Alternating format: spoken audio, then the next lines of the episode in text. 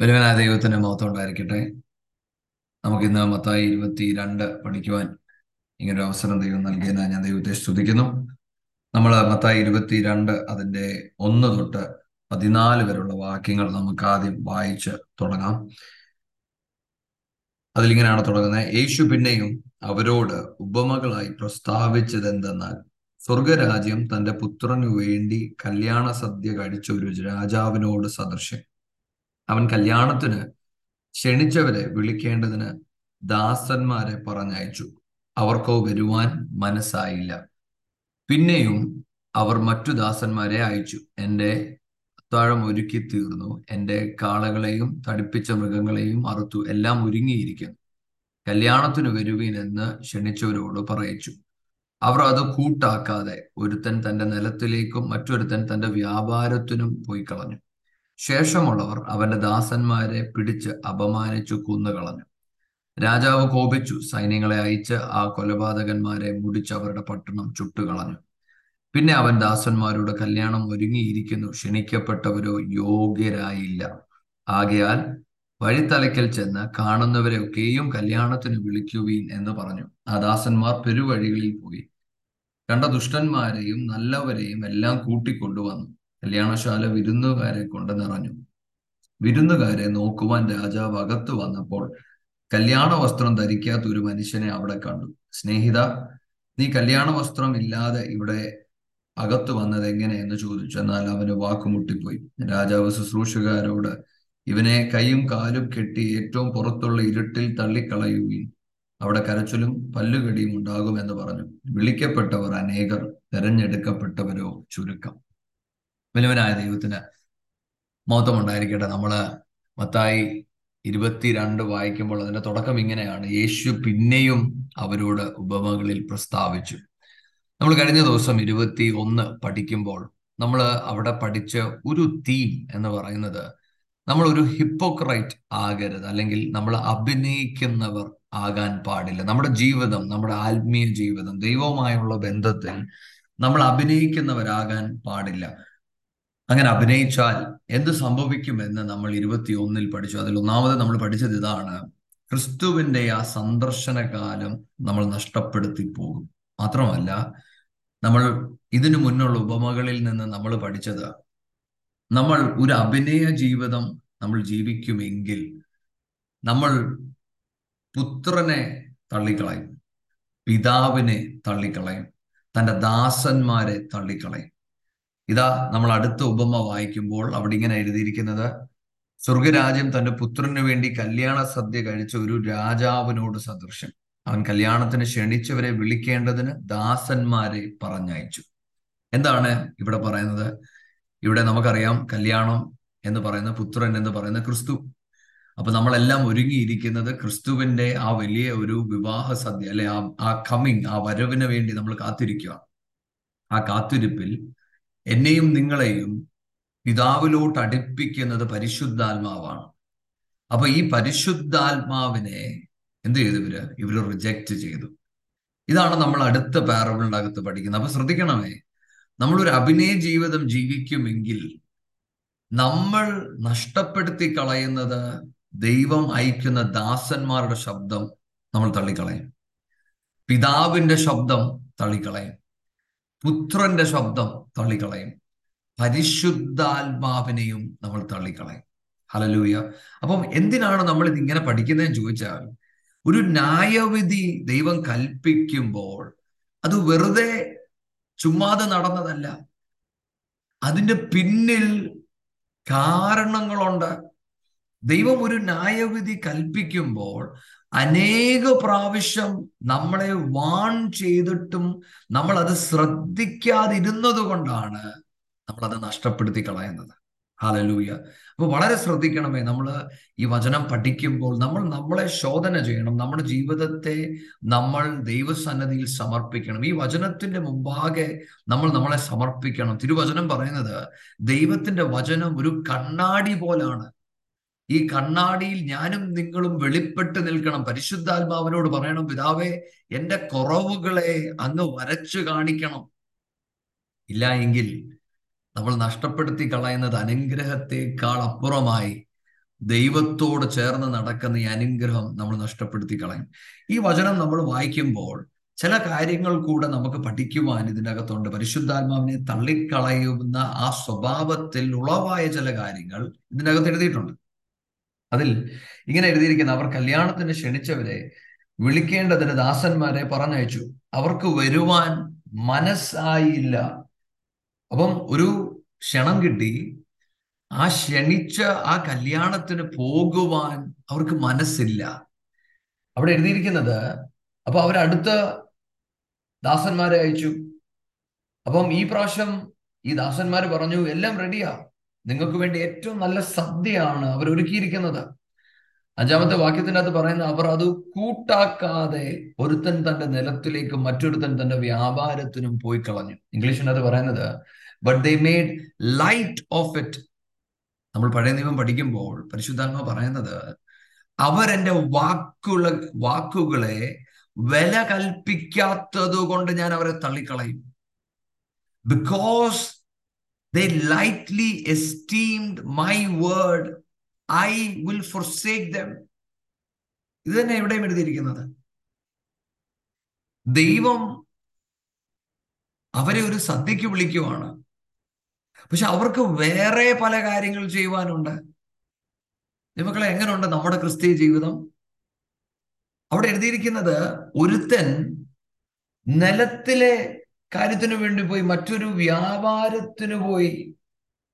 എന്ന് പറഞ്ഞാൽ ഒരാൾ പേഴ്സണൽ കാര്യത്തിന് പോകുമ്പോൾ മറ്റൊരു പ്രൊഫഷണൽ കാര്യത്തിന് പോയി. അപ്പം ഇത് ഇമ്പോർട്ടന്റ് അല്ലേ?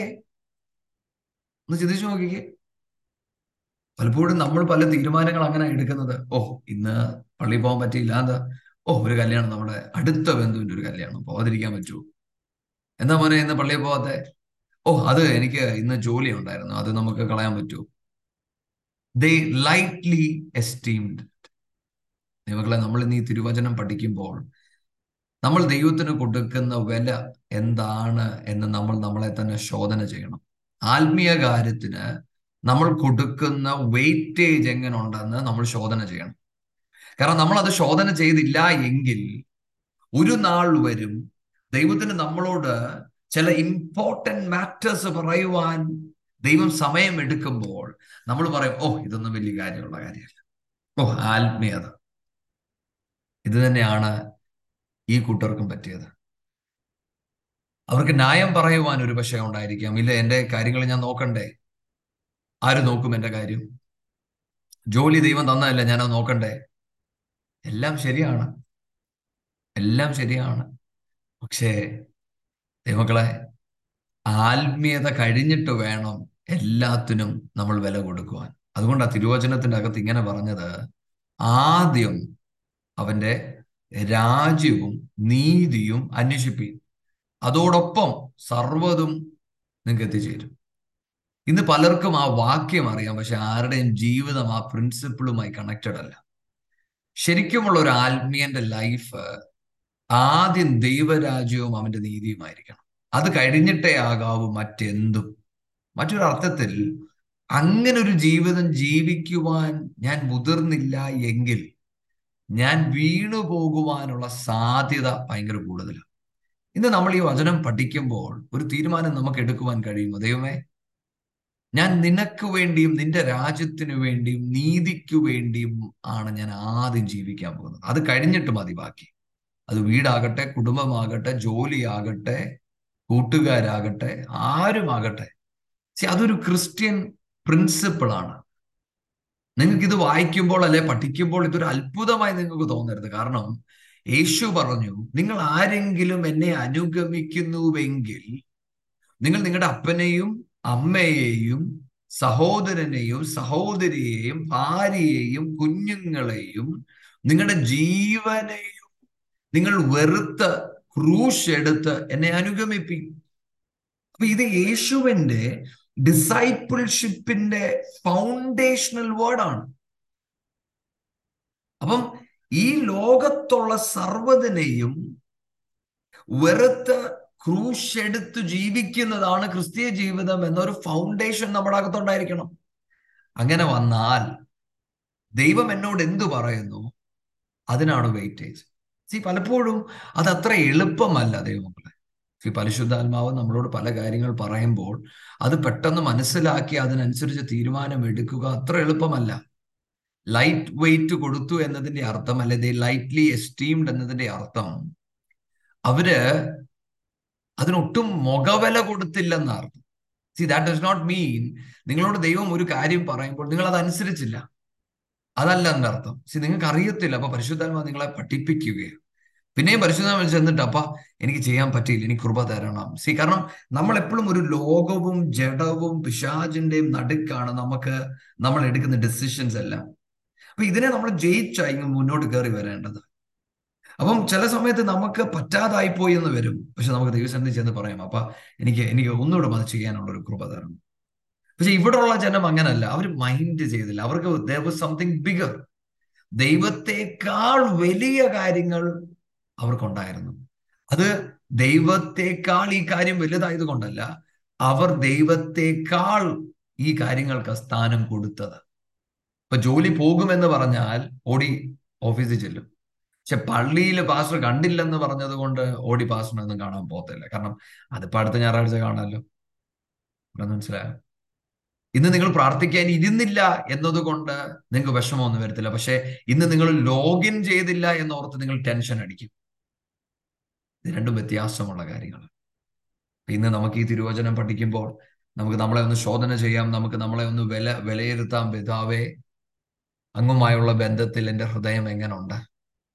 ആത്മീയതയ്ക്ക് ഞാൻ കൊടുക്കേണ്ട സ്ഥാനം കൊടുക്കുന്നുണ്ടോ? കൊടുക്കുന്നില്ല എങ്കിൽ ഈ ദൈവവചനം നമ്മൾ ഒരുമിച്ച് പഠിക്കുമ്പോൾ നമുക്ക് ദൈവത്തോട് പറയാം പിതാവേ അപ്പ അങ്ങേ കുറച്ചുകൂടെ അടുത്തറിയുവാൻ അപ്പൊ അങ്ങേയേറെ വിലയേറിയതായി കാണുവാൻ എനിക്ക് കൃപ തരണം. എന്തുകൊണ്ടാണ് നമുക്ക് വിലയില്ലാതെ പോകുന്നത്? നമുക്ക് ദൈവവുമായൊരു ബന്ധമില്ല. അതുകൊണ്ടാണ് വില ഏറുന്നത് റിലേഷൻഷിപ്പ് ബലപ്പെടുമ്പോൾ. സി നമ്മുടെ കുഞ്ഞുങ്ങളെ നമുക്ക് ഭയങ്കര ഇഷ്ടമാണ് അല്ലെ? എന്തുകൊണ്ടാ?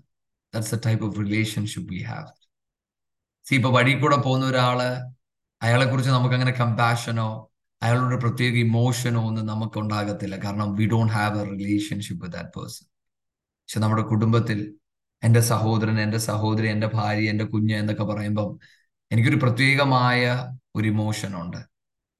ദൈവവുമായിട്ട് നിങ്ങൾക്ക് അങ്ങനെ ഒന്ന് നഷ്ടപ്പെട്ടുവെങ്കിൽ എന്നെ കേൾക്കുന്ന ചിലവരോട് ഞാൻ പറയട്ടെ നിങ്ങളുടെ ആദ്യ സ്നേഹത്തിൽ നിന്ന് നിങ്ങൾ താഴെ പോയോ എന്ന് നിങ്ങൾ നിങ്ങളെ തന്നെ ശോധന ചെയ്യണം.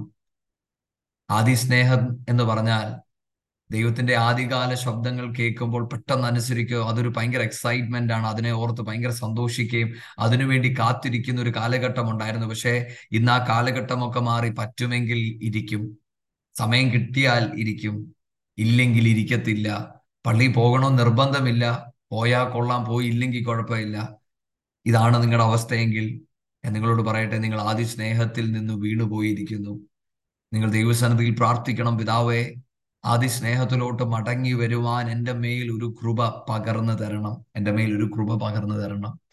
അങ്ങനെ പ്രാർത്ഥിക്കുമെങ്കിൽ ദൈവമായുള്ള ബന്ധം നിങ്ങൾക്ക് തിരിച്ചു പിടിക്കാൻ കഴിയും. അത് നിങ്ങൾ തിരിച്ചു പിടിച്ചാൽ ദൈവത്തിന്റെ ശബ്ദത്തെ നിങ്ങൾ പിന്നെയും സ്നേഹിക്കുവാനും അതിന് കൂടുതൽ വില കൽപ്പിക്കുവാനും ദൈവം നിങ്ങളെ സഹായിക്കും. അടുത്തത് ആറാമത്തെ വാക്യം. ശേഷമുള്ളവർ അവന്റെ ദാസന്മാരെ പിടിച്ച് അപമാനിച്ചു കൊന്നുകളഞ്ഞു. രാജാവ് കോപിച്ചു സൈന്യങ്ങളെ അയച്ച് ആ കൊലപാതകന്മാരെ മുടിച്ച് അവരുടെ പട്ടണം ചുട്ടുകളഞ്ഞു. പിന്നെ അവർ ദാസന്മാരോട് കല്യാണം ഒരുങ്ങിയിരിക്കുന്നു. ക്ഷണിക്കപ്പെട്ടവരോ യോഗ്യരായില്ല. ആകയാൽ വഴിത്തലക്കിൽ ചെന്ന് കാണുന്നവരെ ഒക്കെയും കല്യാണത്തിന് വിളിക്കുവീൻ എന്ന് പറഞ്ഞു. ആ ദാസന്മാർ പെരുവഴികളിൽ പോയി കണ്ട ദുഷ്ടന്മാരെയും നല്ലവരെയും എല്ലാം കൂട്ടിക്കൊണ്ടു വന്നു കല്യാണശാല വിരുന്നുകാരെ കൊണ്ട് നിറഞ്ഞു. ശ്രദ്ധിക്കണമേ. ഈ തിരുവചനം വായിക്കുമ്പോൾ നമുക്ക് മനസ്സിലാകുന്ന ഒന്നുണ്ട്. റോമാലേഖനത്തിന്റെ അകത്ത് പൗലൂസ് പറയുന്നത് പോലെ ആദ്യം ഈ സുവിശേഷം ഈ സാൽവേഷൻ വെളിപ്പെട്ടത് യഹൂദന്മാർക്ക. അവരത് തള്ളിക്കളഞ്ഞു. തള്ളിക്കളഞ്ഞപ്പോൾ നമ്മൾ ഓരോ പേരും ജാതികളായിരുന്ന നമ്മൾ ഓരോ പേരും ആ നമ്മളെ തേടി ഈ സുവിശേഷം എത്തി. നമ്മളെക്കുറിച്ച് ദൈവവചനം പറയുവാണ് ചിലർ. ദുഷ്ടന്മാരുമുണ്ട് നല്ലവരുമുണ്ട്. അപ്പൊ സഭ എന്ന് പറയുന്നത് നല്ലവരുടെ ഒരു സ്ഥലമല്ല. എല്ലാ തരത്തിലുള്ള ആൾക്കാരും കൂടി വരുന്ന സ്ഥലമാണ് സഭ. അപ്പം ചിലവരുടെ വിചാരം എല്ലാം പാപികളാണെന്നും ദുഷ്ടന്മാരാണെന്നല്ല ദുഷ്ടന്മാരുമുണ്ട് നല്ലവരുമുണ്ട്. മനസ്സിലാകുന്നുണ്ടോ പക്ഷേ ദുഷ്ടനും നല്ലവനും ഒരുപോലെ അറിയാവുന്ന ഒന്നുണ്ട്. ദുഷ്ടൻ ദുഷ്ടനായതിന്റെ കാരണം അവനിൽ പാപമുള്ളത് കൊണ്ടാ. നല്ലവൻ നല്ലതായി നടക്കുമ്പോഴും തനിക്ക് ദൈവവചനം കേട്ടപ്പോൾ ഒരു ബോധ്യമുണ്ടായി. തന്നിൽ ഒളിഞ്ഞു കിടക്കുന്ന പാപം തന്നെയും പാപിയായ കണ്ടിരിക്കുന്നത്. അപ്പൊ രണ്ടുപേർക്കും എന്തു മനസ്സിലായി? ഞങ്ങൾ പാപികളാണ്. ഹാലലൂയ നല്ലവനായി നടക്കുന്ന മനുഷ്യന്റെ ഹൃദയത്തിന്റെ അകത്തും തനിക്ക് ബോധ്യമുണ്ടായി. ഞാൻ ഭൂമിയിൽ നടക്കുമ്പോൾ ഒരു നല്ല പ്ലേറ്റ് അല്ലെങ്കിൽ ഒരു നല്ല പേര് എനിക്കുണ്ടായിരിക്കാം. പക്ഷേ എന്റെ നാഥനെ എനിക്ക് അറിയണമെങ്കിൽ എന്റെ നീതിയിലല്ല ക്രിസ്തുവിന്റെ നീതിയിൽ വേണം ഞാൻ എന്റെ നാഥനോട് അടുക്കണം എന്ന തിരിച്ചറിവാണ്. നല്ലവനും ദുഷ്ടനും ഒരുമിച്ച് സഭയ്ക്കകത്ത് വസിക്കുമ്പോൾ അത് കൃപ കൊണ്ടാണ് ഞങ്ങൾ ഇവിടെ ആയിരിക്കുന്നത് എന്നുള്ളൊരു ബോധ്യം അവർക്കുണ്ടാകുന്നത്. ഹലലൂയ അപ്പം സഭ എന്ന് പറയുന്നത് എല്ലാവരും കൂടെ കൂടി വരുന്ന ഒരു കൂട്ടമാണ്. ദൈവത്തിന്റെ വലിയ കൃപ കൊണ്ട് യഹൂദന്മാർ അത് തള്ളിയപ്പോൾ ദൈവം നമ്മളെ കാണുവാനും ദൈവം നമ്മളെ ഈ സുവിശേഷത്തിലോട്ട് എത്തിക്കുവാനും ദൈവത്തിന് വലിയ മഹാകൃപയ്ക്കായി നമ്മൾ ദൈവത്തെ സ്തുതിക്കണം. അനേകർ നമ്മുടെ ചുറ്റളവിലുണ്ട്. അവർ ഈ സത്യവചനം അറിഞ്ഞില്ല ഈ ദൈവത്തെ അറിഞ്ഞില്ല. എന്നാൽ ദൈവം നമുക്ക് അങ്ങനെ ഒരു സൗഭാഗ്യം ദൈവം നമുക്ക് തന്നു. അതിനായി സ്തോത്രം. നമ്മൾ ദൈവസന്നിധിയിൽ അതിനെപ്പോഴും നമ്മൾ നന്ദിയുള്ളവരായിരിക്കണം. അടുത്തത്. പതിനൊന്നാമത്തെ വാക്യം. വിരുന്നുകാരെ നോക്കുവാൻ രാജാവ് അകത്ത് വന്നപ്പോൾ കല്യാണ വസ്ത്രം ധരിക്കാത്ത ഒരു മനുഷ്യനെ അവിടെ കണ്ടു. സ്നേഹിത നീ കല്യാണ വസ്ത്രം ഇല്ലാതെ ഇവിടെ അകത്ത് വന്നത് എങ്ങനെ എന്ന് ചോദിച്ചു. എന്നാൽ അവനെ വാക്ക് മുട്ടിപ്പോയി. രാജാവ് ശുശ്രൂഷകരോട് ഇവനെ കൈയും കാലും കെട്ടി ഏറ്റവും പുറത്തുള്ള ഇരുട്ടിൽ തള്ളിക്കളയുവേൻ. അവിടെ കരച്ചിലും പല്ലുകടിയും ഉണ്ടാകും എന്ന് പറഞ്ഞു. വിളിക്കപ്പെട്ടവർ അനേകർ തെരഞ്ഞെടുക്കപ്പെട്ടവരോ ചുരുക്കം. അപ്പൊ ശ്രദ്ധിക്കണമേ അവിടെ എഴുതിയിരിക്കുവാണ് വിരുന്നുകാരെ നോക്കുവാൻ രാജാവ് അകത്ത് വന്നു. അപ്പം എന്നെയും നിങ്ങളെയും വലിയവനായ ദൈവം വിളിച്ചു വേർതിരിച്ചു. നമ്മുടെ മേൽ ആ വിളി വന്നു എന്നതിന്റെ അർത്ഥം ഇനിയും യേശുവെല്ലാം ചെയ്തു. അതുകൊണ്ട് എനിക്കിനി ഒന്നും ചെയ്യുവാനില്ല എന്നല്ല. ദൈവം വെച്ചിരിക്കുന്ന ഒരു സ്റ്റാൻഡേർഡ് ഉണ്ട്. അതുകൊണ്ടാണ് രാജാവ് വിരുന്നുകാരെ കാണാൻ വന്നത്. കാരണം രാജാവ് ഓൾറെഡി ഒരു സ്റ്റാൻഡേർഡ് പറഞ്ഞു. നിങ്ങൾക്കറിയാമോ വലിയ വലിയ കല്യാണങ്ങൾ വലിയ രാജാക്കന്മാരുടെ കല്യാണങ്ങൾ. ഞാൻ കേട്ടിട്ടുണ്ട് ഒരു രാജാവ് തന്റെ കല്യാണത്തിന് വിരുന്നുകാർക്ക് തന്റെ ഏറ്റവും സ്പെഷ്യൽ ഗസ്റ്റുകൾക്ക് ധരിക്കാനുള്ള വസ്ത്രവും ഒരു കാറും. അവർ ആ കാറിലാണ് അന്ന് വരുന്നത് ആ വസ്ത്രമാണ് അവരന്ന് ധരിക്കുന്നത് എന്നതുപോലെ രാജാതി രാജാവായിരിക്കുന്ന ദൈവം എന്നെയും നിങ്ങളെയും വിളിച്ചു വേർതിരിച്ചപ്പോൾ മോനെ നീങ്ങ് പോരെ വേറെ ആരും വന്നില്ല. അതുകൊണ്ട് ഇനി നിന്റെ തോന്നിവാസം എന്നല്ല പറഞ്ഞത്. കുഞ്ഞെ വിളിച്ചത് രാജാതി രാജാവ. വിളിച്ച ദൈവം വിശുദ്ധനാണ് ആ നാഥൻ ഒരു സ്റ്റാൻഡേർഡ് ഉണ്ട്. അത് നോക്കുവാൻ എന്റെ നാഥൻ വരും. ഹാലലൂയ ഇത് നമ്മുടെ അകത്ത് നമ്മൾ എഴുതിയിടണം. ദൈവം നമ്മളെക്കുറിച്ച് ദൈവത്തിന് ചില ഉദ്ദേശങ്ങളുണ്ട്. അല്ലാതെ എനിക്ക് ഇഷ്ടമുള്ള പോലെ അല്ല പോകുന്നത്. എന്റെ നാഥൻ എന്നെക്കുറിച്ചുള്ള ഇഷ്ടങ്ങളുണ്ട്. ഇനി അവിടെ എഴുതിയിരിക്കുന്നത് വിരുന്നുകാരെ അപ്പച്ചൻ നോക്കിയപ്പം അതിൽ ഒരാൾക്ക് വസ്ത്രമില്ല. ഹലലൂയ അപ്പൊ വിവാഹ വസ്ത്രം എല്ലാവർക്കും കൊടുത്തിട്ടുണ്ട്. എന്താണ് ഈ വിവാഹ വസ്ത്രം ഞാനും നിങ്ങളും ഈ ദൈവസന്നിധിയിൽ വരണമെങ്കിൽ നമ്മൾ ആരും ഈ ദൈവത്തിന്റെ മുന്നിൽ വരുന്നത് നമ്മുടെ നീതി പ്രവർത്തി കൊണ്ടല്ല നല്ലവനായതുകൊണ്ടല്ല യേശുവിന്റെ മുഖം ഞാൻ കണ്ടത്. പിന്നെയോ അവന്റെ നീതി ആണ് എന്നെ ദൈവസന്നിധിയിൽ എത്തിച്ചത്. അപ്പം ക്രിസ്തുവിന്റെ നീതി ധരിക്കുന്നത് കൊണ്ടാണ് ഞാൻ നീതിമാനായത്. അപ്പൊ പിന്നെ ഇവിടെ എന്താ എഴുതിയിരിക്കുന്നത് ഈ മനുഷ്യന് വസ്ത്രമില്ലായിരുന്നു എന്ന് പറഞ്ഞാൽ അതിന്റെ അർത്ഥം മക്കളെ നമ്മളെല്ലാവരും ദൈവസഭയ്ക്കകത്ത് വന്നത് അവന്റെ കൃപയാണ്. പക്ഷേ ആ കൃപ ലഭിച്ചവർ ആ കൃപയ്ക്കൊത്തവണ്ണം നമ്മൾ ജീവിക്കണം. ദൈവത്തിന്റെ നീതിയിലാണ് ഞാൻ ജീവിക്കുന്നതെന്ന് മാത്രമല്ല ആ നീതി എന്നിൽ വെളിപ്പെട്ടുകൊണ്ടിരിക്കണം. ഞാൻ ഈ തിരുവചനം പഠിക്കുമ്പോൾ ദൈവവചനം ധ്യാനിക്കുമ്പോൾ എന്റെ ജീവിതത്തെ യാത്രയ്ക്കകത്ത് ഞാൻ നോക്കുന്നത് എങ്ങനെ നല്ലവനായി ജീവിക്കാമെന്നല്ല ക്രിസ്തുവിനെ പോലെ ഞാൻ എങ്ങനെ ജീവിക്കും? അങ്ങനെ ക്രിസ്തുവിനെ പോലെ ജീവിക്കണമെങ്കിൽ ക്രിസ്തുവിനെ ഞാൻ ധരിച്ചിരിക്കുകയാണ്. ഞാൻ യേശുവിനെ നോക്കി നീതിയോട് ജീവിക്കുമല്ല യേശു എന്നിൽ വസിക്കുന്നത് കൊണ്ട് ഞാൻ നീതിയോട് ജീവിക്കുകയാണ്. അവന്റെ നീതി എന്നിൽ ധരിച്ചിരിക്കുന്നത് കൊണ്ട് ഞാൻ നീതിയോട് ജീവിക്കുകയാണ്. എന്താ ഇത് രണ്ടിന്റെ വ്യത്യാസം എന്നറിയാമോ? വ്യത്യാസം എന്നാണ് ഞാൻ ഒരു പട്ടാള ഡ്രസ്സ് ഇടുമ്പോൾ മറ്റുള്ളവർ എന്നെ ഒരു പട്ടാളക്കാരനായി തിരിച്ചറിയും. അപ്പം പട്ടാളത്തിൽ എടുത്ത ഞാൻ ഇനിയും തൊട്ട് പട്ടാളത്തിന് യോഗ്യവണ്ണം നടക്കണം. മറ്റേത് അങ്ങനല്ല എനിക്ക് പട്ടാളത്തെക്കുറിച്ച് വലിയ സ്വപ്നങ്ങളുണ്ട്. അതുകൊണ്ട് പട്ടാളത്തിൽ ചെയ്യാനുള്ളതെല്ലാം ഞാൻ ചെയ്യുന്നുണ്ട്. പക്ഷെ ഞാൻ പട്ടാളക്കാരനല്ല. മനസ്സിലാവുന്നുണ്ടോ? ഞാൻ ഇനിയും മേലാൽ യേശുവിനെ പോലെ നടക്കുവാൻ പരിശ്രമിക്കുവല്ല. യേശുവിനിൽ വസിക്കുന്നത് കൊണ്ട് ഞാൻ യേശുവിനെ പോലെ നടക്കുകയാണ്. അപ്പം the dependency is in the relationship that I have with God ഇന്ന് പലരും നീതി എന്ന് പറഞ്ഞാൽ അവർ ചിന്തിക്കുന്നത് ഞാൻ പള്ളിയിൽ പോകുന്നുണ്ട് ഞാൻ പ്രസംഗിക്കുന്നുണ്ട് ഞാൻ പാട്ട് പാടുന്നുണ്ട് അതുകൊണ്ട് ഞാൻ ആത്മീയൻ അല്ല. അതുകൊണ്ടല്ല നിങ്ങൾ ആത്മീയനായി.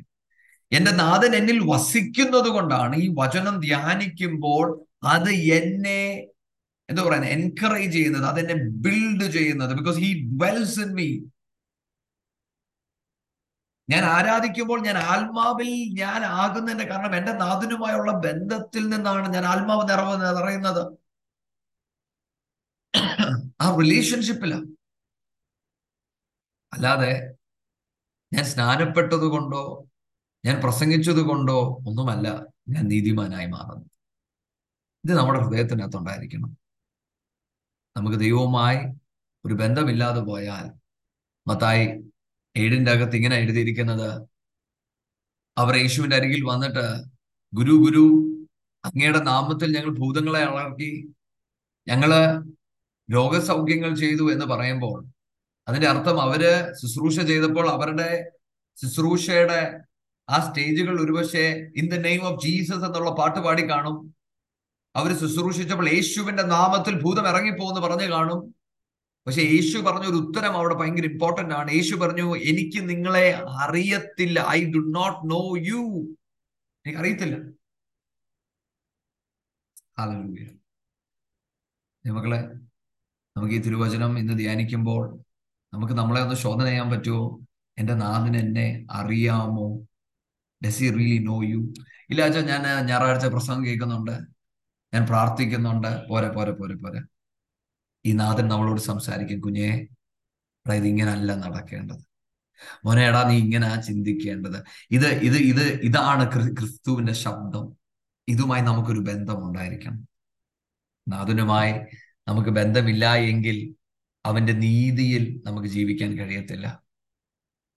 അതുകൊണ്ട് അവിടെ എഴുതിയിരിക്കുന്നത് വസ്ത്രമില്ലാതെ നീ എങ്ങനെ കയറി വന്നെന്ന്? എന്ന് പറഞ്ഞാൽ ഒരുമിച്ച് യാത്ര.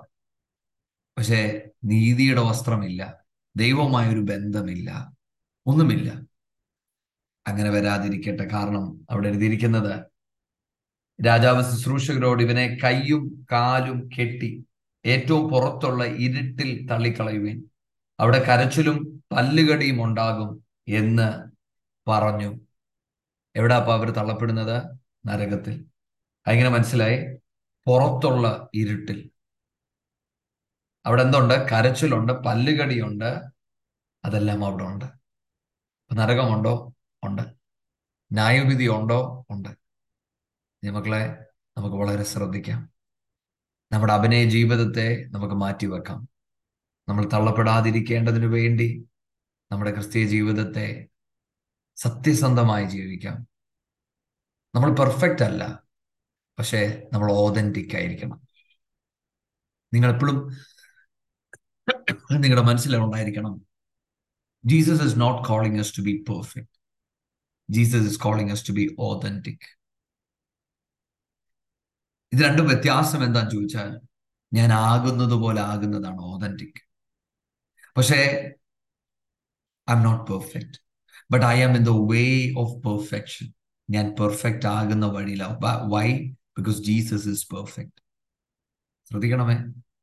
സി ഞാൻ പെർഫെക്റ്റ് അല്ല. പക്ഷെ ഐ എം ഓതന്റിക് പക്ഷെ I am on the way to perfection കാരണം ഞാൻ എന്റെ നാഥനെ കാണാൻ പോകും എന്റെ നാഥൻ പെർഫെക്റ്റാണ് അതുകൊണ്ടാണ് ഞാൻ പറഞ്ഞത് I am on the way to perfection hallelujah ഇന്ന് നമ്മൾ ഈ വചനം ഒരുമിച്ച് ധ്യാനിക്കുമ്പോൾ നമുക്ക് ചില തീരുമാനങ്ങൾ എടുക്കാം. പിതാവേ അങ്ങയുടെ വാക്കുകളോട് വചനത്തോട് ദൈവം ഞാൻ വില കൽപ്പിക്കും. ഞാൻ അതിനെ ചെറുതായി കാണുകയില്ല. ദൈവം I will have a relationship with you ദൈവം ഞാൻ അങ്ങേ പോലെ നടക്കുവാൻ ഞാൻ എന്റെ ശക്തിയിലല്ല പരിശുദ്ധാത്മാവിൽ ആശ്രയിച്ച് ദൈവത്തിൽ വിശ്വസിച്ച് നടക്കുവാൻ ദൈവമേ നീ എന്നെ സഹായിക്കണമേ എന്ന് നമുക്ക് പ്രാർത്ഥിക്കാം. അതുകൊണ്ട് അവിടെ എഴുതിയിരിക്കുന്നത് വിളിക്കപ്പെട്ടവർ അനേകർ തെരഞ്ഞെടുക്കപ്പെട്ടവരോ ചുരുക്കം. ദൈവമക്കളെ ഈ വചനം നമ്മുടെ ഹൃദയത്തിനകത്തുണ്ടായിരിക്കണം. അനേകം many are called but few are chosen എന്ന് പറഞ്ഞാൽ ഈ വിളി എല്ലാവരുടെ മേലും കിടപ്പുണ്ട്. അനേകർ സഭയ്ക്കകത്ത് വരുമ്പോൾ അവർ പറയും ദൈവം എന്നെ വിളിച്ചു. ചോദ്യം ഇതാണ് നിങ്ങൾ തിരഞ്ഞെടുക്കപ്പെട്ടു. എങ്ങനെയാണ് നമ്മൾ അറിയുന്നത് നമ്മൾ തിരഞ്ഞെടുക്കപ്പെട്ടു എന്ന് നമ്മൾ ദൈവത്തോട് ചേർന്ന് നടക്കുമ്പോൾ? ഈ ബന്ധം നഷ്ടപ്പെടുത്തി കളയാതെ ശ്രദ്ധയോട് ജീവിക്കുവാൻ നമ്മളെ ദൈവം അധികമായിട്ട് സഹായിക്കട്ടെ. അടുത്ത് നമുക്ക് പതിനഞ്ച് തൊട്ടുള്ള വാക്യങ്ങൾ വായിക്കാം. ബെൻസാ വായിക്കാം അവിടെ? അനന്തരം പരീശന്മാർ ചെന്ന് അവനെ വാക്കിൽ കുടിക്കേണ്ടതിന് ആലോചിച്ചു. കൊണ്ട് തങ്ങളുടെ ശിഷ്യന്മാരെ ഹെറോദിയ ഹെരോദിയരോട് കൂടെ അവന്റെ അടുക്കൽ അയച്ചു ഗുരു നീ സത്യവാനും ദൈവത്തിന്റെ വഴി നേരായി പഠിപ്പിക്കുന്നവനും മനുഷ്യരുടെ മുഖം നോക്കാത്തവനും ആകയാൽ ആരെയും ശങ്കിക്കാത്തവ ശങ്കിക്കാത്തവനും ആകുന്നു എന്ന് ഞങ്ങൾ അറിയുന്നു. നിനക്ക് എന്തു തോന്നുന്നു? കൈസർക്ക് കരം കൊടുക്കുന്നത് വിഹിതമോ അല്ലയോ എന്ന് പറഞ്ഞു തരണം എന്ന് പറയും പറയിച്ചു. യേശു അവരുടെ ദുഷ്ടത അറിഞ്ഞ് കപടഭക്തന്മാരെ കപടഭക്തക്കാരെ എന്നെ പരീക്ഷിക്കുന്നത് എന്ത്? കഴുത്തിനുള്ള നാണയം കാണിപ്പീൻ എന്ന് പറഞ്ഞു. അവർ അവന്റെ അടുക്കൽ ഒരു വെള്ളിക്കാശ് കൊണ്ടുവന്നു. അവൻ അവരോട് ഈ സ്വരൂപവും മേലെഴുത്തും ആരുടേത് എന്ന് ചോദിച്ചതിന് കൈസരുടേത് എന്ന് അവർ പറഞ്ഞു. എന്നാൽ കൈസർ കൈസർക്കുള്ളത് കൈസർക്കും ദൈവത്തിന് ദൈവത്തിനുള്ളത് ദൈവത്തിന് കൊടുപ്പീൻ എന്ന് അവൻ അവരോട് പറഞ്ഞു അവർ കേട്ട് ആശ്ചര്യപ്പെട്ട് അവനെ വിട്ട് പോയി കളഞ്ഞു. ആമേൻ ആമേൻ. അപ്പം ശ്രദ്ധിക്കണമേ അടുത്തത് നമ്മൾ പതിനഞ്ച് തൊട്ട് ഇരുപത്തിരണ്ട് വരെയുള്ള വാക്യങ്ങളാണ് ഈ വായിച്ചത്. അവിടെ പരീശന്മാർ ചെന്ന് അവന്റെ വാക്കിൽ കൊടുക്കേണ്ടതിന് ആലോചിച്ചുകൊണ്ട് തങ്ങളുടെ ശിഷ്യന്മാരെ ഹെരോദാരുടെ കൂടെ അവന്റെ അടുക്കൽ അയച്ചു. അപ്പൊ ഇപ്പൊ ഇവിടെ രണ്ട് കൂട്ടരുണ്ട്. ഒന്ന് പരീശന്മാരും രണ്ടാമത്തേത് ഹെരോദിയരും. പരീശന്മാരെന്ന് പറഞ്ഞാൽ അവർ ദൈവവചനത്തെ ഒരു വള്ളിയും പുള്ളിയും തെറ്റിക്കാതെ അനുസരിക്കുന്നവരാണ് ഈ പരീശന്മാർ. എറോദിയർ എന്ന് പറഞ്ഞാൽ അവരൊരു പൊളിറ്റിക്കൽ പാർട്ടിയാണ്.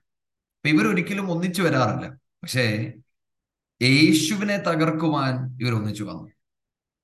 യേശുവിനെ കുടുക്കുവാൻ ഇവർ ഒരുമിച്ച് വന്നു. അങ്ങനെ ഇവർ ഒരുമിച്ച് വന്ന് ആലോചിച്ച് ഇവരൊരു ചോദ്യം ചോദിക്കും ഗുരു നീ സത്യവാനും ദൈവത്തിന്റെ വഴി നേരായി പഠിപ്പിക്കുന്നവനും മനുഷ്യരുടെ മുഖം നോക്കാത്തവനാകയാൽ ആരെയും ശങ്കയില്ലാത്തവനാകുന്നു എന്ന് ഞങ്ങൾ അറിയുന്നു. അപ്പൊ ദൈവത്തിന്റെ അല്ലെ ക്രിസ്തുവിന്റെ ആ ക്യാരക്ടർ നിങ്ങൾ ശ്രദ്ധിക്കുന്നു. യേശുവിനെ കുറിച്ച് പറയുവാണ് ഗുരു നീ സത്യവാനാണ്. അപ്പൊ ഒന്നാമത്തെ കാര്യം നീ പഠിപ്പിക്കുന്നവൻ എന്നല്ല നീ സത്യവാന് you on your character you're truthful രണ്ട് ദൈവത്തിന്റെ വഴി നേരായി പഠിപ്പിക്കുന്ന ദൈവത്തിന്റെ വഴി പറഞ്ഞ് കാശുണ്ടാക്കുമല്ല ദൈവത്തിന്റെ വഴി നേരായി പഠിപ്പിക്കുക. പക്ഷെ അത് പഠിപ്പിക്കണമെങ്കിൽ മനുഷ്യന്റെ മുഖം നോക്കാത്തവൻ ആരെയും ശങ്കയില്ല അപ്പൊ ശ്രദ്ധിക്കണമേ ഈ സത്യവചനം നമ്മൾ പഠിപ്പിക്കണമെങ്കിൽ നമ്മൾ മനുഷ്യന്റെ മുഖം നോക്കിയാൽ പറ്റത്തില്ല. അത് യേശുവിന്റെ ക്യാരക്ടർ അല്ല. യേശു സത്യസന്ധമായി നടന്നു.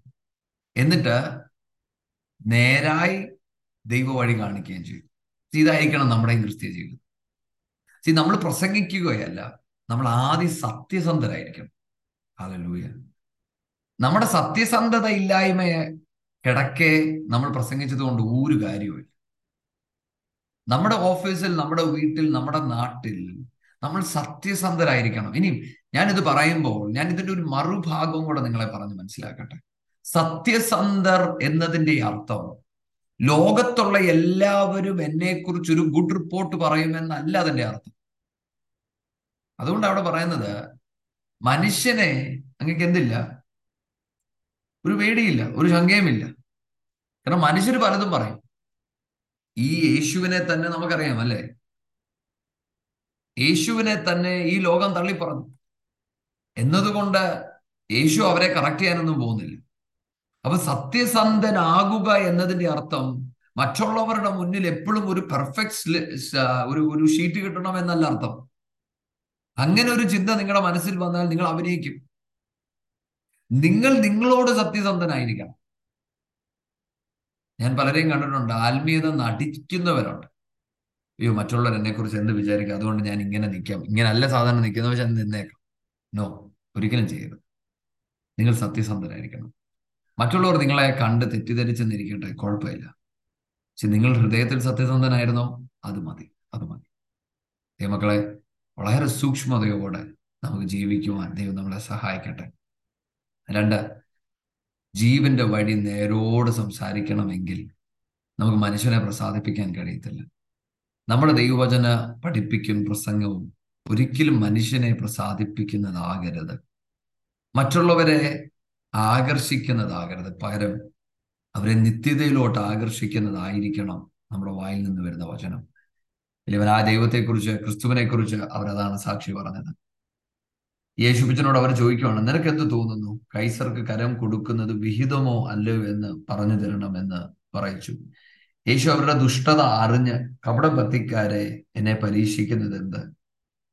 കരുത്തിനുള്ള നാണയം കാണിക്കുവിൻ എന്ന് പറഞ്ഞ് അവർ അവന്റെ അടുക്കൽ ഒരു വെള്ളിക്കാശ് കൊണ്ടുവന്നു. കരുത്തിനുള്ള നാണയം കാണിക്കുവിൻ എന്ന് പറഞ്ഞ് അവർ എന്റെ അടുക്കൽ വന്നു. അവൻ അവരോട് ഈ സ്വരൂപം മേലെടുത്തും ആരുടേതെന്ന് ചോദിച്ചു. കൈസറുടേതെന്ന് അവർ പറഞ്ഞു. എന്നാൽ കൈസർക്കുള്ളത് കൈസർക്കും ദൈവത്തിനുള്ള ദൈവത്തിനും കൊടുക്കുവീൻ എന്ന് അവർ അവരോട് പറഞ്ഞു. അപ്പം അടുത്ത് ഇവിടെ നമ്മൾ കാണുന്നത് യേശു ഇവരോട് ഇടപെടുമ്പോൾ ഇവർ ചോദിക്കുവാണ് ടാക്സ് കൊടുക്കുന്നത് ശരിയോ തെറ്റോ? പേശു അതിന് ഉത്തരം പറയും യേശു ഉത്തരം പറയുമ്പോൾ യേശു പറയുവാണ് സി നിങ്ങൾ ഈ കൈവച്ചിരിക്കുന്ന കാശ് ഇത് ആർ ആരുടെ സ്വരൂപമുണ്ട്? അത് കൈസറിന്റെ സ്വരൂപം. അപ്പൊ കൈസറിനുള്ള നിങ്ങൾ എന്ത് വേണം? കൊടുക്കണം.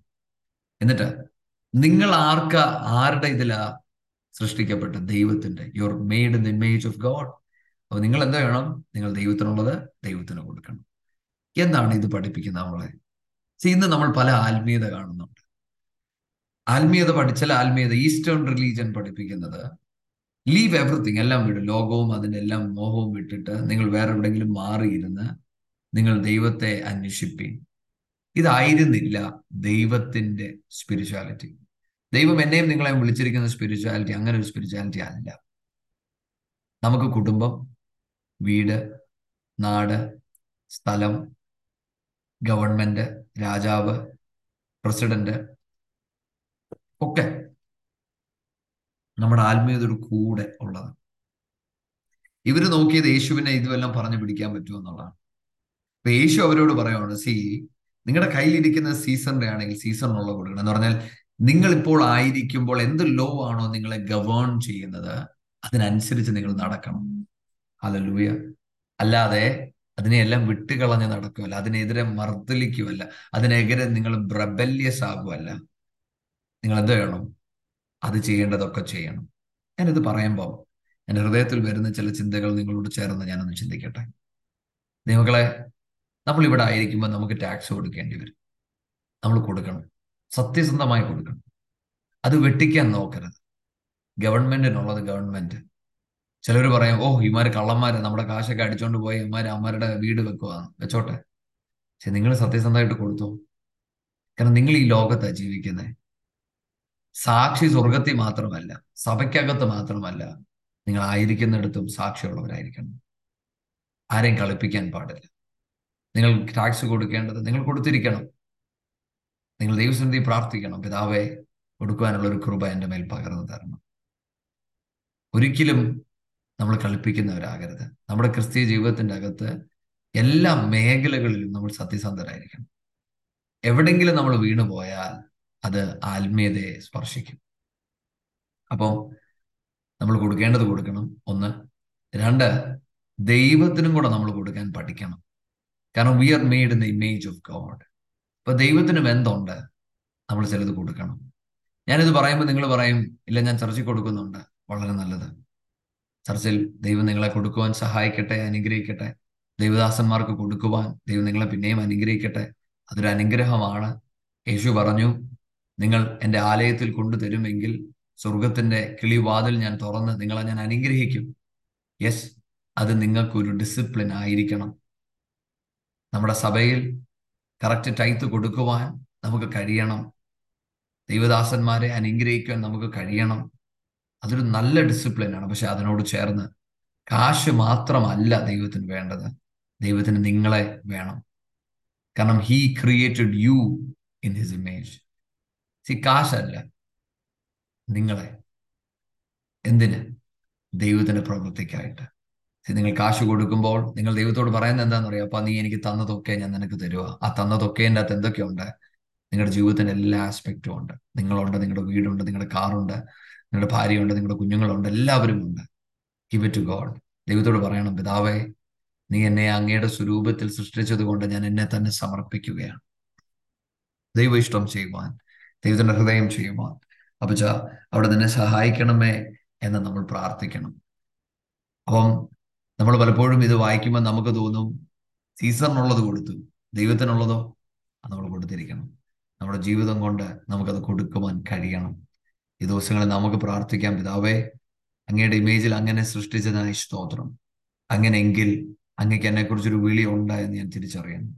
ആ വിളിക്കൊത്ത വേണം നടക്കുവാനുള്ള ഒരു കൃപ എന്റെ മേൽ പകരണമെന്ന് നമ്മൾ പ്രാർത്ഥിക്കണം.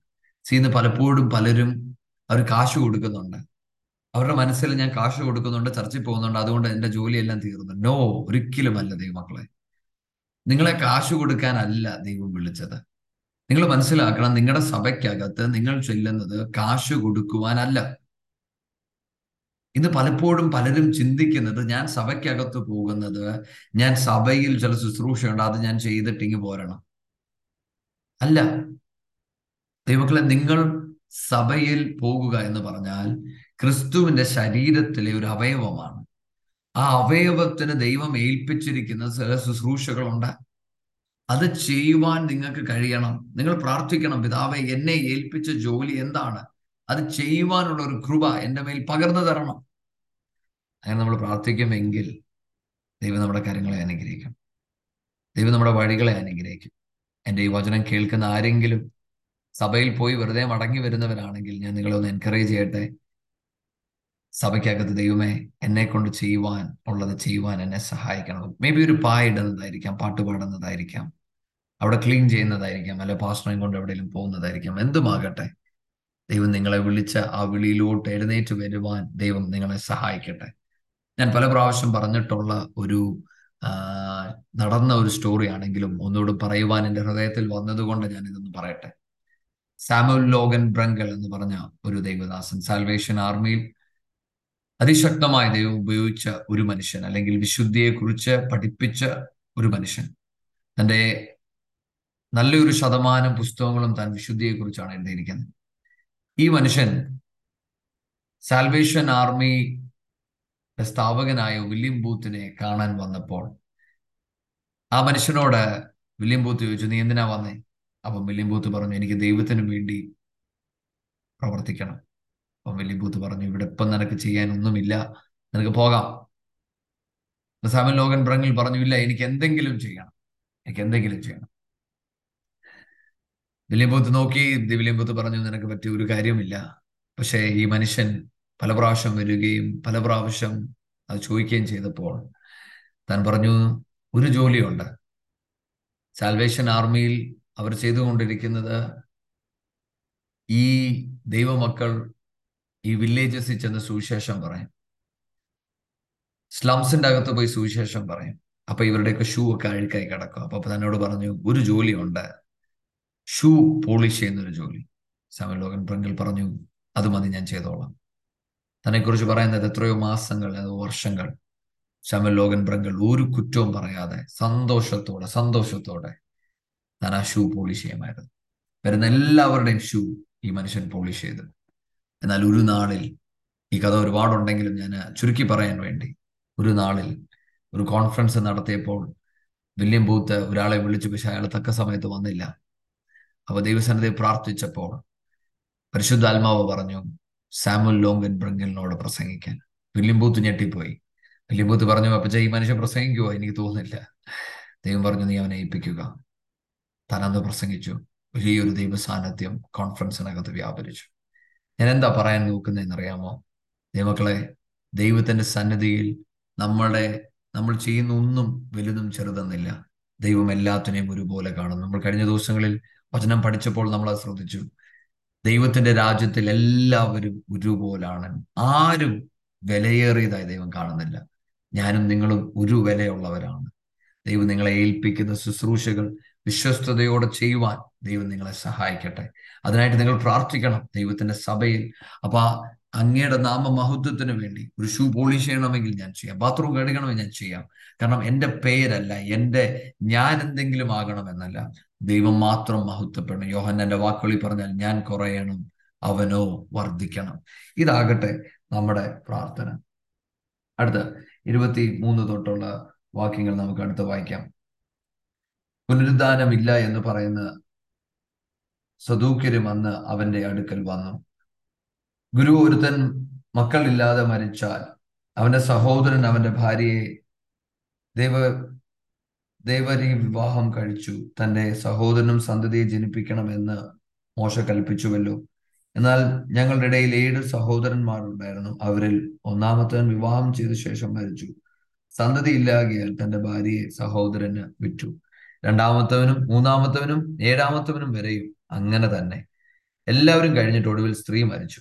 എന്നാൽ പുനരുദ്ധാനത്തിൽ അവൾ ഏഴുപേരിൽ ആർക്ക് ഭാര്യയാകും? എല്ലാവർക്കും ആയിരുന്നുവല്ലോ എന്ന് ചോദിച്ചു. അതിന് യേശു ഉത്തരം പറഞ്ഞത് നിങ്ങൾ തെരുവിഴുത്തുകളെയും ദൈവശക്തിയെയും അറിയാത്തത് കൊണ്ട് തെറ്റിപ്പോകുന്നു. പുനരുദ്ധാനത്തിൽ അവർ വിവാഹം കഴിക്കുന്നില്ല വിവാഹത്തിന് കൊടുക്കപ്പെടുന്നതുമില്ല. സ്വർഗത്തിലെ ദൂതന്മാരെ പോലെ അത്രയാകുന്നു. മരിച്ചവരുടെ പുനരുദ്ധാനത്തെക്കുറിച്ചും ദൈവം അരുളി ചെയ്തിരിക്കുന്നത് നിങ്ങൾ വായിച്ചിട്ടില്ലയോ? ഞാൻ അബ്രഹാമിന്റെയും ദൈവവും ഇസാഖിന്റെ ദൈവവും യാക്കോബിന്റെ ദൈവവും ആകുന്നു എന്ന് അവൻ അരുളി ചെയ്യുന്നു. എന്നാൽ അവൻ മരിച്ചവരുടെ ദൈവം അല്ല ജീവനുള്ളവരുടെ ദൈവം അത്രേ. പുരുഷാരം ഇത് കേട്ടിട്ട് അവന്റെ ഉപദേശത്തിൽ വിസ്മയിച്ചു. അപ്പൊ നമ്മൾ അടുത്ത് കാണുന്നത് അടുത്തൊരു കൂട്ടം ജനം അവിടെ എത്തി സദൂക്യർ. ഇവരുടെ പ്രത്യേകത എന്നറിയാമോ ഇവർ പുനരുദ്ധാനമോ ഇല്ല എന്ന് വിശ്വസിക്കുന്നവരാണ്. റിസറക്ഷൻ ഇല്ല എന്ന് വിശ്വസിക്കുന്നവർ അവർ യേശുവിനോട് ചോദിക്കുന്നുണ്ട് അപ്പ ഒരു ഭാര്യയുണ്ട്. ഏഴ് പേർക്ക് ഭാര്യ? താൻ ഇനി സ്വർഗത്തിൽ ചെല്ലുമ്പോൾ ആർക്കാ ഭാര്യയാകുന്നു? അതിന് യേശു പറയുന്ന ഉത്തരം ഭയങ്കര ഇമ്പോർട്ടന്റ് ആണ്. യേശു ആദ്യമേ അവരോട് ചോദിക്കുന്ന ഒരു ചോദ്യമുണ്ട്. നിങ്ങൾ തിരുവരുത്തുകളെയും ദൈവശക്തിയെയും അറിയായത് കൊണ്ട് തെറ്റിപ്പോകുന്നു. അപ്പൊ എന്തുകൊണ്ട് അവർ തെറ്റിപ്പോയത്? ഒന്ന് അവർ തിരുവെഴുത്തുകൾ അറിയുന്നില്ല. ദൈവങ്ങളെ ഇന്നത്തെ ഈ കാലഘട്ടത്തിൽ ദൈവവചനത്തിന് പ്രാധാന്യം കുറയുന്ന ഒരു കാലഘട്ടം. ദൈവങ്ങളെ നമ്മൾ ദൈവസന്നദ്ധിയിൽ ഈ വചനത്തിന് സമയം കണ്ടെത്തണം. ഈ ദൈവവചനം പഠിക്കുവാൻ നമ്മൾ സമയം കണ്ടെത്തണം. വചനം പഠിക്കുവാൻ നമ്മൾ സമയം കണ്ടെത്തിയില്ല എങ്കിൽ നമ്മൾ തെറ്റിപ്പോകും. അടുത്തത് അവിടെ എഴുതിയിരിക്കുന്നത് ദൈവശക്തി അപ്പൊ തിരുവെടുത്ത് പഠിക്കുക മാത്രമല്ല ഈ ദൈവശക്തി നമ്മളിൽ വെളിപ്പെടണം. ഈ വചനം പഠിക്കുക എന്നതിന്റെ അർത്ഥം കുറെ ഇൻഫോർമേഷൻസ് എനിക്ക് ഉണ്ടാക്കിയെടുക്കുമല്ല പകരം പഠിക്കുന്ന വചനത്തോടൊത്തവണ്ണം ജീവിക്കുമ്പോൾ ദൈവശക്തി വെളിപ്പെടും. അല്ലെങ്കിൽ ചിലപ്പോൾ പറയും അയ്യോ ദൈവശക്തി ഒന്നും എനിക്കറിയത്തില്ല. നമുക്ക് എന്താണ് ദൈവശക്തി? സി ദൈവശക്തി എന്ന് പറഞ്ഞാൽ നിങ്ങൾ സ്റ്റേജിൽ ചെന്ന പവർ എന്ന് പറയുന്നത് അല്ല ദൈവശക്തി. നോ ദൈവശക്തി എന്ന് പറഞ്ഞാൽ നിങ്ങൾ മനസ്സിലാക്കണം. തിരുവചനം പറയുന്നു തിമോത്തിക്കകത്ത് നമ്മൾ വായിക്കുന്ന ഇങ്ങനെയാണ് ഇവർ ദൈവീകത്വം അഭിനയിക്കുന്നവർ അതിന്റെ ശക്തി അവർക്കില്ല. അപ്പൊ ഈ തിരുവചനം പഠിക്കുമ്പോൾ ഈ വചനം എന്നെ പഠിപ്പിക്കുന്നത് ദൈവീകമായി നടക്കുവാനാണ്. ആ ദൈവീകത്തിന്റെ അകത്ത് എന്തുണ്ട്? ഒരു ദൈവശക്തി ഉണ്ട് അതെന്നെ എന്തു ചെയ്യും? അതെന്നെ രൂപാന്തരപ്പെടുത്തും. അതെന്നെ പണിയും. അതെന്റെ മേൽ ഒരു ജീവിതം മാറ്റമുണ്ടാകും. ഒരു ദൈവശക്തി. മക്കളെ ഇത് നമ്മുടെ ജീവിതത്തിൽ ഉണ്ടാകണം. സി പലപ്പോഴും നമ്മൾ ഇവിടെ കാണുന്നവരെ പോലെ കുറെ ചോദ്യങ്ങളുമായി നടക്കുകയാണ്. അല്ല നമ്മൾ തിരുവെഴുത്ത് പഠിച്ച് ഈ ദൈവശക്തി അനുഭവിക്കുവാൻ നമുക്ക് കഴിയണം. അത് കഴിഞ്ഞില്ലെങ്കിൽ നമ്മൾ നഷ്ടപ്പെട്ടു പോകും. ഹലലൂയ ഇന്ന് നമ്മൾ ഈ ദൈവവചനം പഠിക്കുമ്പോൾ നമുക്ക് ദൈവത്തോട് പറയാൻ പറ്റുമോ ദൈവമേ നിന്റെ ശക്തി എന്റെ മേലൊന്ന് വ്യാപരിക്കണം. ഞാൻ പഠിക്കുന്ന വചനം അതെനിക്ക് ജീവിക്കണം അതെന്റെ ജീവിതമായി മാറണം എന്നിൽ കൂടി ദൈവശക്തി വെളിപ്പെടണം. നിങ്ങളിൽ ഈ ദൈവശക്തി വെളിപ്പെട്ടാൽ നിങ്ങൾ നിങ്ങളുടെ പാപത്തെ ജയിച്ചു നിങ്ങളുടെ പ്രശ്നങ്ങളെ ജയിക്കുമ്പോൾ ഇതേ ദൈവശക്തി നിങ്ങളിൽ കൂടെ മറ്റുള്ളവരെ തൊടുവാൻ തുടങ്ങും. See, നിങ്ങൾ അത് ജയിക്കുമ്പോൾ നിങ്ങൾ ദൈവവചന പ്രകാരം ജീവിച്ച് ജയിക്കാൻ കഴിഞ്ഞില്ലെങ്കിൽ മറ്റൊരാളെ നിങ്ങൾക്ക് സഹായിക്കുവാൻ കഴിയത്തില്ല. അടുത്ത പുനരുദ്ധാനത്തിൽ അവർ വിവാഹം കഴിക്കുന്നില്ല വിവാഹത്തിന് കൊടുക്കപ്പെടുന്നതുമില്ല സ്വർഗത്തിലെ ദൂതന്മാരെ പോലെ അത്രയാകുന്നു. എന്നിട്ട് യേശു പറയാണ് മനുഷ്യരവരുടെ പുനരുദ്ധാനത്തെ കുറിച്ചോ ദൈവം അരളി ചെയ്തിരിക്കുന്ന നിങ്ങൾ വായിച്ചിട്ടില്ലയോ? ദൈവം അബ്രഹാമിന്റെ ദൈവവും ഇസാഖിന്റെ ദൈവവും യാക്കോവിന്റെ ദൈവം ആകുന്നു എന്ന് അവൻ അരുളി ചെയ്യുന്നു. എന്നാൽ അവൻ മരിച്ചവരുടെ ദൈവമല്ല ജീവനുള്ളവരുടെ ദൈവം അത്രേ. എന്താ ഇത് പറയുന്നത് ഇത് പറയുന്നത് എനിക്കും നിങ്ങൾക്കും ഉള്ള ഒരു ദൂത. നമ്മുടെ ഈ ജീവിതം ഇവിടം കൊണ്ട് അവസാനിച്ചാൽ ഇവിടം കൊണ്ടെല്ലാം തീരുകയല്ല. ഒരു പുനരുദ്ധാനമുണ്ട്. Heaven is real resurrection is real എന്റെ വരവിൻ എന്റെ യേശുവിന്റെ വരവ് ഇറ്റ് ഇസ് റിയൽ ഹാലലൂയ ഇവിടത്തേക്ക് വേണ്ടി അല്ല ഞാൻ ജീവിക്കേണ്ടത് ഞാൻ നിത്യതയ്ക്ക് വേണ്ടി ജീവിക്കണം. അതുകൊണ്ട് അവജൻ പറഞ്ഞത് നിങ്ങൾ അറിയുന്നില്ലയോ? അവൻ ജീവനുള്ള ദൈവം. Hallelujah he is a living God hallelujah അതുകൊണ്ടാണ് പറയുന്നത് എന്നാൽ അവൻ മരിച്ചവരുടെ ദൈവമല്ല ജീവനുള്ളവരുടെ ദൈവം അത്ര അപ്പം പുനരുദ്ധാനത്തിൽ ഇരിക്കുന്നവർക്ക് എന്തുണ്ട്? ജീവനുണ്ട്. ഹാലലൂയ ദൈവക്കളെ ഈ വചനം നമ്മൾ പഠിക്കുമ്പോൾ നമുക്ക് നമ്മളെ ഒന്ന് ശോധന ചെയ്യാം. പിതാവേ നിത്യതയ്ക്കായി ഒരുങ്ങുവാൻ എന്റെ മേലൊരു കൃപ പകരണം. സി നമ്മൾ വളർന്നു വരുമ്പോൾ നമ്മൾ ജീവിക്കുന്ന മൊത്തവും നമ്മുടെ കുടുംബത്തിന് വേണ്ടിയും നമ്മുടെ ഇവിടുത്തെ നേട്ടത്തിന് വേണ്ടിയുമാണ്. അല്ല ദൈവമക്കളെ അങ്ങനെ അല്ല നമ്മൾ ജീവിക്കേണ്ടത്.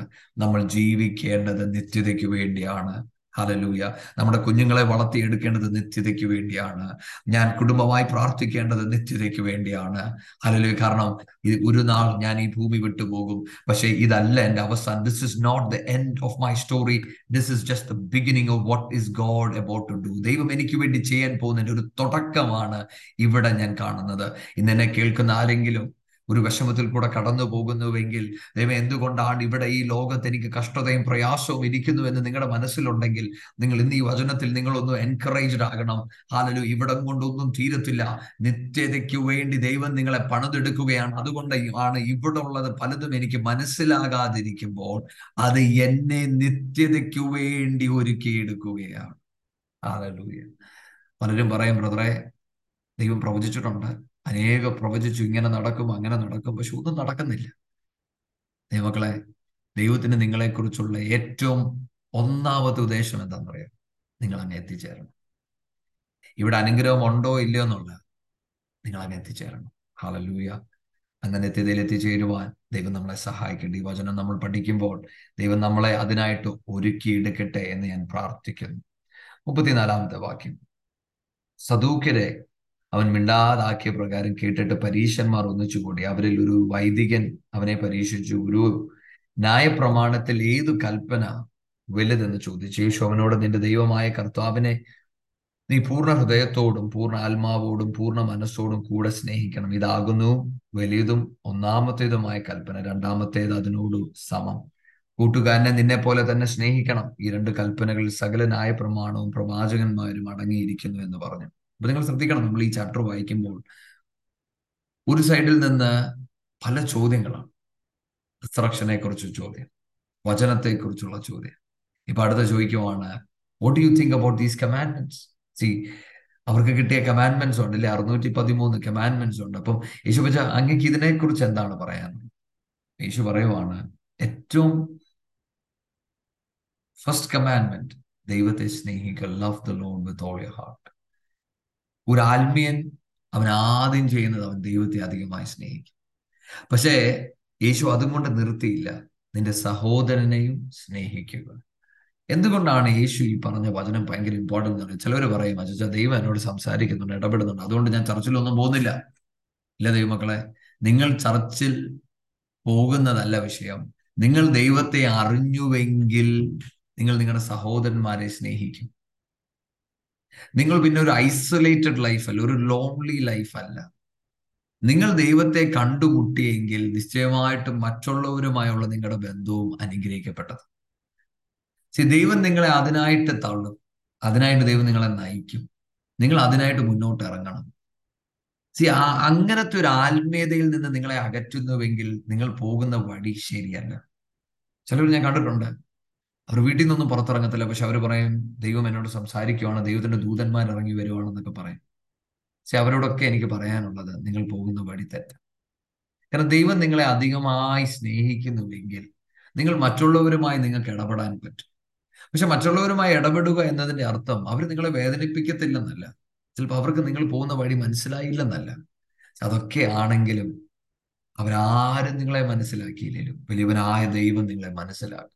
ഹാലലൂയ നിങ്ങൾ പുറത്തിറങ്ങി പലരുമായിട്ട് ഇടപെടുമ്പോൾ അവർ നിങ്ങളെ വേദനിപ്പിച്ചെന്ന് വരും. പക്ഷെ നമ്മൾ തിരിച്ച് ക്രിസ്തുവിന്റെ അരികിൽ വരുമ്പോൾ എന്റെ നാഥൻ എന്നെ സ്പർശിക്കും എന്നെ അനുഗ്രഹിക്കും എന്നെ ആശ്വസിപ്പിക്കും എന്നെ നടത്തുന്ന ഞാൻ കാണും.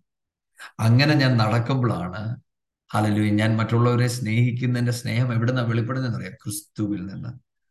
Now my relationship is not dependent on others view about me but it is dependent on the relationship that I have with God. പിതാവുമായുള്ള എന്റെ ബന്ധത്തിൽ പ്രൊപ്പോർഷനേറ്റ് ആണ് ബാക്കിയുള്ളവരുമായുള്ള എന്റെ ബന്ധം. മറ്റുള്ളവരോട് ക്ഷമിക്കാൻ എനിക്ക് പറ്റും. മറ്റുള്ളവർ എന്നെ വേദനിപ്പിക്കുമ്പോൾ ഞാൻ ക്ഷമിക്കുന്നതിന്റെ കാരണം ദൈവവുമായുള്ള എന്റെ അടുത്ത ബന്ധം. ഹലലൂയ എനിക്ക് മറ്റുള്ളവരെ അധികം സ്നേഹിക്കാൻ പറ്റുന്നത് ബിക്കോസ് ഗോഡ് ലവ്സ് മീ ആ സ്നേഹം ഞാൻ അക്സെപ്റ്റ് ചെയ്യുന്നത് കൊണ്ടാണ് മറ്റുള്ളവരെ എനിക്ക് സ്നേഹിക്കാൻ കഴിയുന്നത്. മക്കളെ ഈ ദൈവവചനം വളരെ ഇമ്പോർട്ടന്റ് ആണ്. ഈ തിരുവചനം അറുപത്തിയാറ് പുസ്തകവും നിങ്ങൾ മൊത്തവും പഠിച്ച് കാണാൻ പറയുന്നവർ എന്നാ ആകട്ടെ. ഒരുപക്ഷെ ഈ പേജുകളിൽ എന്തും നിങ്ങൾക്ക് ഇന്റർപ്രറ്റ് ചെയ്യാൻ പറ്റുമെന്നിരിക്കട്ടെ. പക്ഷെ ചോദ്യം ഇതാണ് നിങ്ങൾക്ക് ദൈവവുമായ ഒരു ബന്ധമുണ്ടോ? ദൈവം നിങ്ങളോട് ഹൃദ്യമായി സംസാരിക്കുന്നുണ്ടോ? നിങ്ങളൊരു പക്ഷേ ഒരറ്റം തൊട്ട് അങ്ങറ്റം വരെ പ്രസംഗിക്കുന്നുണ്ടായിരിക്കാം. പക്ഷെ ദൈവവുമായി നിങ്ങൾക്കൊരു ബന്ധമില്ല എങ്കിൽ നിങ്ങളുടെ ആത്മീയതയിൽ എന്തോ എന്തോ എന്തോ പ്രശ്നമുണ്ട്. രണ്ടാമത്തെ കാര്യം നിങ്ങൾ ദൈവശബ്ദം കേൾക്കുന്നുണ്ട് ദൈവ സാന്നിധ്യം അനുഭവിക്കുന്നുണ്ട് പക്ഷേ ഒരു സഭയുമായി ബന്ധമില്ല. മറ്റാരുമായി നിങ്ങൾക്ക് ബന്ധമില്ല. You are you are a lonely man അങ്ങനെയെങ്കിൽ നിങ്ങളുടെ ആത്മീയതയെ നിങ്ങൾ ശോധന ചെയ്യണം. ബിക്കോസ് പിശാജ് നമ്മളെ ഒറ്റയ്ക്കാക്കിയാണ് നമ്മളെ തട്ടിക്കളയുന്നത്. പിശാജിന്റെ ഏറ്റവും വലിയ തന്ത്രമാണ് നിങ്ങൾ കണ്ടിട്ടുണ്ടോ? നിങ്ങൾ കണ്ടിട്ടുണ്ടെങ്കിൽ കോഴിക്കുഞ്ഞുങ്ങൾ അത് അമ്മയുടെ കൂടെ നടക്കുമ്പോൾ അതിനെ ആരും റാഞ്ചത്തില്ല. പക്ഷെ ഈ കോഴിക്കുഞ്ഞ് നടന്ന് നടന്ന് നടന്ന് ഒറ്റയ്ക്കായി പോകുമ്പോഴാണ് ഇതിനെ റാഞ്ചിക്കൊണ്ടു പോകുന്നത്. ഇതുപോലെ പിശാജ് നിങ്ങളെ റാഞ്ചിക്കൊണ്ടു പോകുവാൻ ഇടവരാതിരിക്കട്ടെ. ദൈവചനം പറയുന്നത് പോലെ പിശാജിന്റെ തന്ത്രങ്ങളെ നിങ്ങൾ അറിയാത്തവരല്ലല്ലോ. ദൈവമക്കളെ നിങ്ങൾ അറിയണം ഇതൊരു പിശാജിന്റെ തന്ത്രമാണ്. ചില സഭകളിൽ ചില വിശ്വാസികളെ നിങ്ങൾ വേറെ എവിടെയും പോകണ്ടെന്ന് ഞങ്ങളോട് നിൽക്കണം എന്ന് പറയുന്നതും തെറ്റാണ്. ദൈവമക്കളെ നമ്മളൊരു യൂണിവേഴ്സൽ ചർച്ച അന്യോന്യം നമ്മൾ അന്യോന്യം അനുഗ്രഹിക്കുന്നവരായിരിക്കണം. നമ്മുടെ സഹോദരന്മാരെ നമ്മുടെ കൂട്ടാളികളെ സ്നേഹിക്കുവാൻ ദൈവം നമുക്ക് കൃപ പകർന്നു തരട്ടെ. ദൈവവുമായുള്ള നമ്മുടെ ബന്ധം വർദ്ധിക്കട്ടെ. ഒരുപക്ഷെ നിങ്ങൾ എന്നോട് പറയും സഹോദര എനിക്ക് അവരുമായിട്ട് ചേർന്ന് പോകാൻ പറ്റുന്നില്ല. ഇവരുമായിട്ട് ചേർന്ന് പോകാൻ പറ്റുന്നില്ല. കുഴപ്പമില്ല. ദൈവവുമായി കൂടെ നടക്കുക. ദൈവത്തോട് ചേർന്ന് നടക്കുക. ദൈവം അതിനായിട്ട് ഇടപാടികൾ തുറക്കും. അതുകൊണ്ട് തിരുവചനം പറയുന്നത് without holiness and without peace you cannot see the face of God വിശുദ്ധിയും സമാധാനവും. മറ്റുള്ളവരുമായുള്ള നിങ്ങളുടെ ബന്ധവും നിങ്ങളുടെ വിശുദ്ധ നടപ്പുമാണ് നിങ്ങളെ ദൈവത്തിന് മുഖം ദർശിക്കുവാൻ സഹായിക്കുന്നത്. ഈ ദൈവവചനം നമ്മുടെ ഹൃദയത്തിനകത്തുണ്ടായിരിക്കട്ടെ. നാൽപ്പത്തി ഒന്നാമത്തെ വാക്യം. പരീക്ഷന്മാർ ഒരുമിച്ച് കൂടിയിരിക്കുമ്പോൾ യേശു അവരോട് ക്രിസ്തുവിനെ കുറിച്ച് നിങ്ങൾക്ക് എന്ത് തോന്നുന്നു? അവൻ അവരുടെ പുത്രൻ എന്ന് ചോദിച്ചു. ദാവീദിന്റെ പുത്രൻ എന്ന് അവർ പറഞ്ഞു.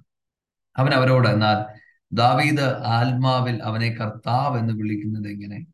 ഞാൻ നിന്റെ ശത്രുക്കളെ നിന്റെ യാ പാദപീഠമാക്കുവോളം എന്റെ വലതുഭാഗത്തിരിക്കുക എന്ന് കർത്താവ് എന്റെ കർത്താവിനോട് അരുളി ചെയ്തു എന്ന് അവൻ പറയുന്നുവല്ലോ. ദാവീദ് അവനെ കർത്താവ് എന്ന് പറയുന്നുവെങ്കിൽ അവന്റെ പുത്രനാകുന്നത് എങ്ങനെയെന്ന് ചോദിച്ചു. അവനോട് ഉത്തരം പറയുവാൻ ആർക്കും കഴിഞ്ഞില്ല. അന്നു മുതൽ ആരും അവനോടൊന്നും ചോദിക്കുവാൻ തുനിഞ്ഞതുമില്ല. അതല്ലൂയ അപ്പം ദൈവം ഇപ്പം ഇത്രയും നേരം അവരെല്ലാവരും ദൈവത്തോട് കുറെ ചോദ്യം ചോദിച്ചു. ഇപ്പൊ യേശോപ്പച്ചൻ അവരോടൊരു ചോദ്യം ചോദിച്ചു. എന്തിനാ യേശോപ്പച്ചൻ ഈ ചോദ്യം ചോദിക്കുന്നത്? നമ്മളെ കുഴപ്പിക്കാനല്ല. യേശു പലപ്പോഴും നമ്മളോട് ചോദ്യം ചോദിക്കുന്നത് നമ്മുടെ ഹൃദയത്തെ കാട്ടിത്തരുവാൻ വേണ്ടിയാണ്. നമ്മുടെ ഹൃദയം എങ്ങനെ ഇരിക്കുന്നെന്ന് കാണിക്കാൻ. മക്കളെ ഇതൊരു നല്ല ലെസൺ ആണ്. നിങ്ങൾ ദൈവസന്നിധി ചെന്നിരിക്കുമ്പോൾ നിങ്ങൾ നിങ്ങളുടെ സങ്കടങ്ങളൊക്കെ പറയുന്നത് പോലെ നിങ്ങൾ ശ്രദ്ധയോടിരിക്കുമെങ്കിൽ ദൈവം നിങ്ങളോട് സംസാരിക്കും. ദൈവത്തിന്റെ ചില ചോദ്യങ്ങൾ വളരെ രസകരമായ ചോദ്യങ്ങളാണ്.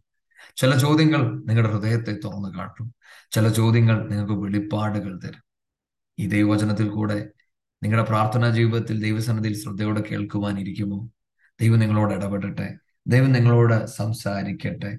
ഹലലൂയ നമ്മളെ ഉത്തരം മുട്ടിക്കാൻ വേണ്ടി അല്ല ദൈവം ചോദ്യം ചോദിക്കുന്നത്. നമ്മളെ അനുഗ്രഹിക്കുവാൻ വേണ്ടിയാണ്.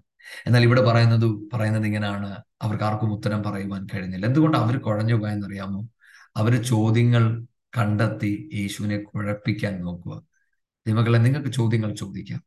പക്ഷെ അതൊരിക്കലും യേശുവിനെ അല്ലെങ്കിൽ യേശുവിന്റെ ശബ്ദത്തെ അല്ലെ തിരുവചനത്തെ കോട്ടിക്കളയുവാനല്ല. അത് പഠിക്കുവാൻ നിങ്ങൾക്ക് ചോദ്യങ്ങൾ ചോദിക്കാം. നിങ്ങൾ പഠിക്കുവാൻ ദൈവസന്നദ്ധയിൽ വന്ന ചോദ്യങ്ങൾ ചോദിക്കുമെങ്കിൽ നിശ്ചയമായും ദൈവം നിങ്ങളോട് ഉത്തരം പറയുക മാത്രമല്ല നിങ്ങൾ ഇന്ന് നിങ്ങൾ ആയിരിക്കുന്നതിനേക്കാൾ അപ്പുറമായി ഒരു ബലത്തിൽ എഴുന്നേറ്റ് പോകുവാൻ ദൈവം നിങ്ങളെ സഹായിക്കും. ഹലലൂയ അവിടെ എഴുതിയിരിക്കുന്നത് ദാവീദിന്റെ ഒരു സങ്കീർത്തനം എടുത്തുകൊണ്ടാണ് ചോദിക്കുന്നത് ദാവീദ് എങ്ങനെയാണ് കർത്താവെ എന്ന് വിളിക്കുന്നത്? അവർക്ക് വളരെ ചിന്തിക്കേണ്ട ഒരു തോട്ട് ദൈവപുത്രൻ ദാവീദിന്റെ ആ തലമുറയിൽ നിന്ന് വരുമെന്ന് പറഞ്ഞിട്ട് കർത്താവെ എന്ന് എങ്ങനെ വിളിക്കുന്നത് അവർക്ക് മനസ്സിലാകുന്നില്ല. പക്ഷെ ദൈവം അവരെ കാണിക്കാൻ പരിശ്രമിച്ചത് മെഷിയ വന്നു കഴിഞ്ഞു. മെഷിയ വന്നു കഴിഞ്ഞു. ഹലലൂയ അവർക്ക് അത് തുറന്നു കാട്ടുവാൻ. ഒരു പക്ഷെ അവരവിടെ നിന്നിട്ട് യേശോപ്പച്ച ഞങ്ങൾക്ക് മനസ്സിലാകുന്നില്ല. പറഞ്ഞു തരാമോ എന്ന് ചോദിച്ചിരുന്നെങ്കിൽ യേശോപ്പച്ചൻ ഇത് തുറന്നു കാട്ടുമായിരുന്നു.